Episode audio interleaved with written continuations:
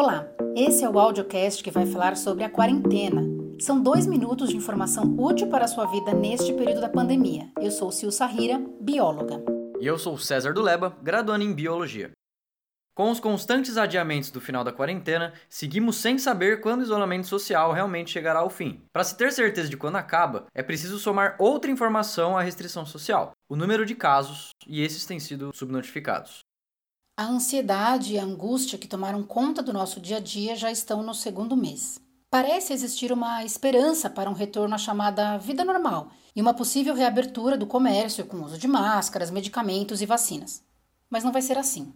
Qualquer afrouxamento da quarentena antes da hora causa um efeito danoso, como foi no caso da reabertura de shoppings em Blumenau, que triplicou o número de casos após duas semanas. Isso porque o coronavírus tem uma alta taxa de transmissão e, se as pessoas continuam a circular, o vírus continua a infectar. Observando países que já passaram pelo pico e que também tentaram reabrir comércios não essenciais, eles precisaram voltar atrás e adotaram, em um momento ou em outro, o lockdown, que é quando a circulação de pessoas é quase zero.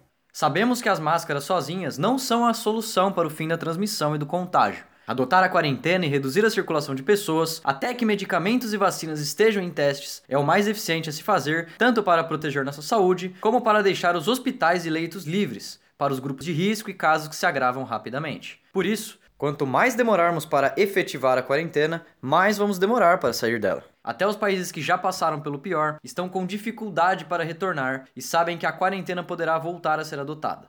Estudos apontam que, aqui no Brasil, a quarentena pode ir voltar até novembro, mas só sairemos do isolamento social quando o número de casos diminuir, os leitos de UTI dos hospitais estiverem disponíveis e as vacinas estiverem em testes finais. Esse audiocast foi uma produção da Rede Consciência, a rede brasileira de jornalistas e de comunicadores de ciência. Acompanhe os próximos.